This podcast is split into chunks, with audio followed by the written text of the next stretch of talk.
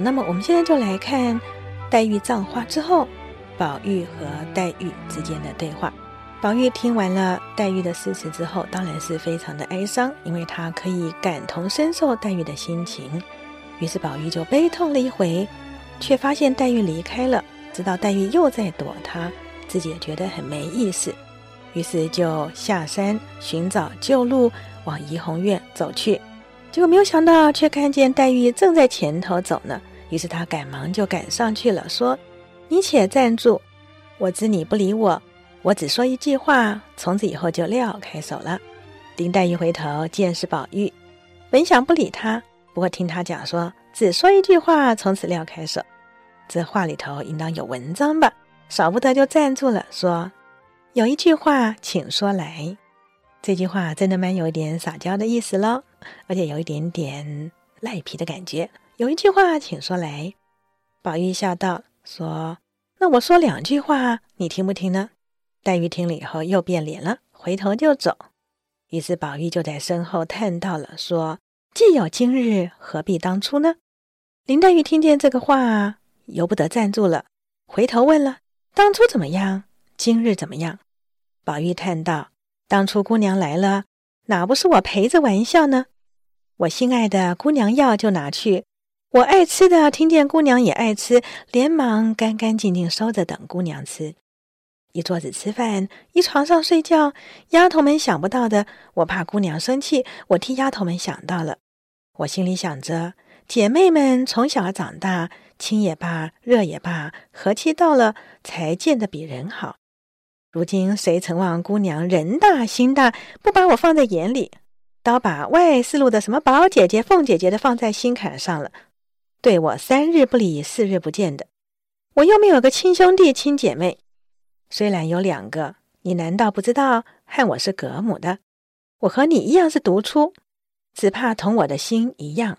谁知道我是白操了这个心，弄得我有冤无处诉。宝玉说完了，眼泪就掉下来了。黛玉听了这话，又看见宝玉哭了，心内也不觉灰了一大半，一样的跟宝玉掉下眼泪来，她便低头不语了。宝玉见黛玉这个情况，知道。有可能复合了，所以就又跟黛玉说了：“说我也知道我如今不好了，但只凭着我再不好，也万不敢在妹妹跟前有错处。就是有一二分错处，你倒是教导我，借我下次或骂我两句，打我两下，我都不会灰心的。谁知你却是总不理我，叫我摸不着头脑，扫魂失魄的，不知怎么样才好。”黛玉听了就说：“你既是这样子说。”为什么我昨天去了，你却不叫丫头开门呢？宝玉诧异的问了，说：“这话从哪说起呀？我要是有这么样，我立刻就死了。”林黛玉立刻就骂他了，说：“大清早起来死啊活啊的，也不忌讳。你说有呢就有，没有就没有，起什么事呢？”宝玉说：“我真的是不知道你来了，只有宝姐姐过来坐了一坐，后来他们就走了。”林黛玉想了一想，就说：“啊。”想必是你的丫头们懒带动了，所以就上身歪气的骂起人来，这是有可能的。宝玉就说：“哎，想必是这个缘故。等我回去问了是谁，教训教训他们就好了。”黛玉就说了：“哈，这句话呢，也真的是有意思的，因为。”林黛玉呢，总是在跟宝玉关系最好的时候就喜欢煞风景，就是要把宝姐姐给提出来，什么金锁片呐、玉佩啦等等的，就把这些金玉之佩呢提出来，让宝玉给气一气。那当然这也是黛玉心头的心事。所以现在呢，黛玉就知道了，原来昨天宝玉不是想要跟宝钗在一起，所以就故意不开门，不让黛玉进去。他显然是大大的误会了，而且呢是误会的非常的离谱。那么，当然立刻心就放下来了，知道说，哎，宝玉心中还是只有他的。这时候又开始煞风景了。黛玉怎么说呢？她说啊：“你的那些姑娘们也该教训教训。论理来讲呢，我是不该说了。不过啊，今儿只是得罪了我，得罪我事情倒是小的。假如明天宝姑娘来了，贝姑娘来了，也得罪了的话，事情岂不就大了？”他又把宝钗给提出来了。还开玩笑的说：“宝姑娘来了，贝姑娘来了。”意思就是说，哎，她不是你心中的宝贝吗？这是一个赖皮的撒娇，而且是有点耍赖的跟宝玉讲这个，对宝玉来讲，其实根本就无中生有的事情了。可是呢，因为每当黛玉这样闹起来的时候，都是黛玉跟宝玉两个人关系很好的时候，非常有安全感的时候。那加上呢，黛玉讲完这句话就抿着嘴笑，那是宝玉最心疼的一种笑容了。所以宝玉听了以后，就一边咬牙一边笑。于是两人就继续说着话，并且一道去吃饭了。于是呢，他们俩之间就和好了。好，那么我们用黛玉葬花这一段呢，哈，讲这前因后果来跟大家描述。其实黛玉葬花这背后，其实不是只是一个。多愁善感的行为而已，事实上是黛玉对于她自己人生、对于她的婚姻的一种焦虑不安。那么，透过跟花做一种对话，因为花开期间短促，随即就谢掉了，因此她透过跟花的对话来表达出来，她对于她自己青春即将要凋零，那么不晓得自己花落谁家呢？她讲出她自己个人的感触。那么当然呢，也透过这件事情让我们看到，事实上现在黛玉已经是非常的焦虑了。晚上看到宝玉跟宝钗在房里头呢，她其实就很操心着薛姨妈有没有可能就从中呢跟从人之间做着一些交流，那么导致从人就暗中许下了宝玉跟宝钗的婚事呢？这个都是黛玉非常非常操心的。所有经过婚姻的成人都会思考着，像宝玉这种不喜欢讲混账话，也从来不喜欢求取功名的人，到底要找哪一个女人来相夫教子呢？这一定是成人世界会想到的问题。所以金玉良缘的背后，其实有很多是一种现实考量。宝玉到了适婚年龄，大家心中都有数。不过宝玉身边又有黛玉，又有宝钗，实在难以抉择。所以呢，大家都拖着这慎重自己的大事，没有人正式提起。王夫人不敢提，因为她想到贾母喜欢的是黛玉；贾母也不敢提，因为她想到宝钗是王夫人的亲姐妹的女儿。所以呢，大家都有些忌讳。结果是宝玉她的大姐，也就是进入宫中，并且呢正在得宠，宠幸成为妃子的元春，她以贵妃之尊，首先暗示表态了。因为他终究不在贾府当中，而且他现在呢地位尊贵。中国的伦理当中呢，君臣伦理当然一定是大过父子伦理。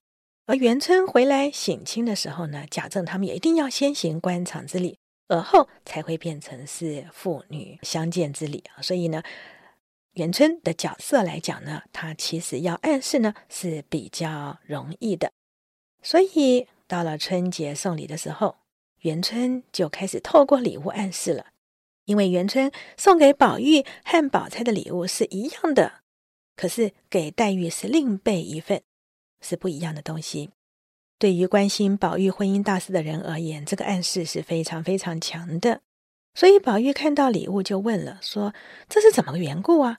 怎么林姑娘的倒不同我的一样，却是宝姐姐的跟我一样？别是传错了吧？”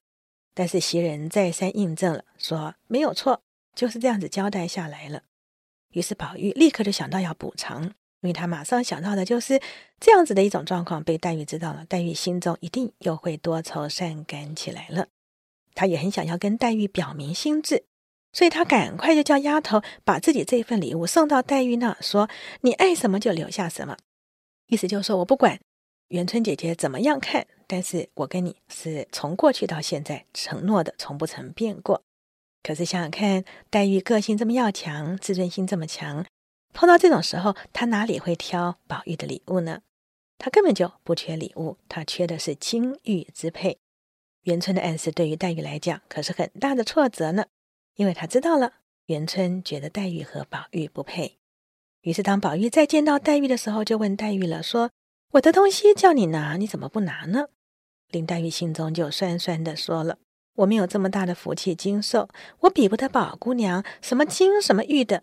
我们不过是草木之人。”她说自己是草木之人呢，主要的原因是她的名字是林嘛，所以呢，她就说她自己是草木之人。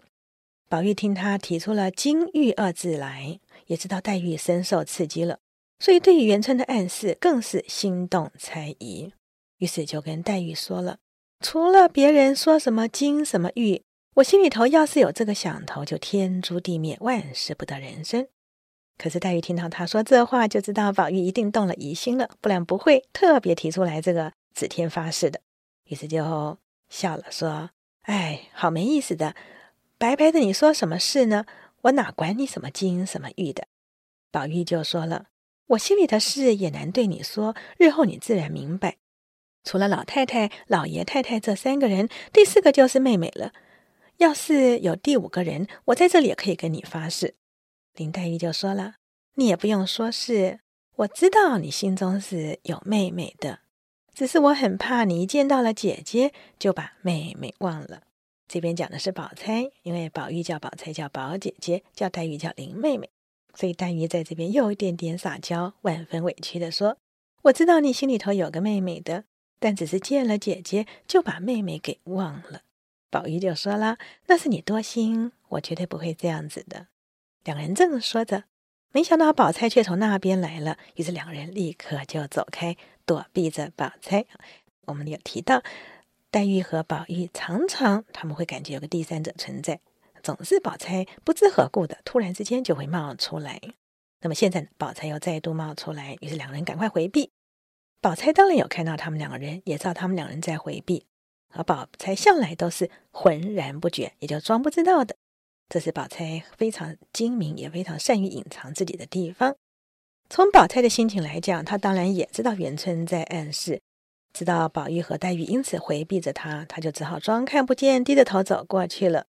宝钗知道以黛玉的处境，宝玉对黛玉的用情，元春的暗示一定会造成他们三个人本来就不稳定的关系更加的被搅乱。而宝钗对于元春的这种暗示也。并不领情，因为她心中很清楚，从宝玉内心深处从来不曾打算娶她，也跟他不曾投缘过。他们俩之间只有姐弟的表面和气罢了。这是宝钗心中的想法。所以宝钗到了王夫人那里坐了一会儿，然后又再到贾母这里，结果看到宝玉，宝钗想起了母亲跟王夫人说了，金锁片是和尚给的。日后有玉的方可结为婚姻，然后现在元春赐的东西又独有他和宝玉一样，所以呢，宝钗心中就感觉的很没意思。这种很没意思呢，其实就藏了很多宝钗的不安。他以第三者的身份卷入宝玉和黛玉当中，很为难。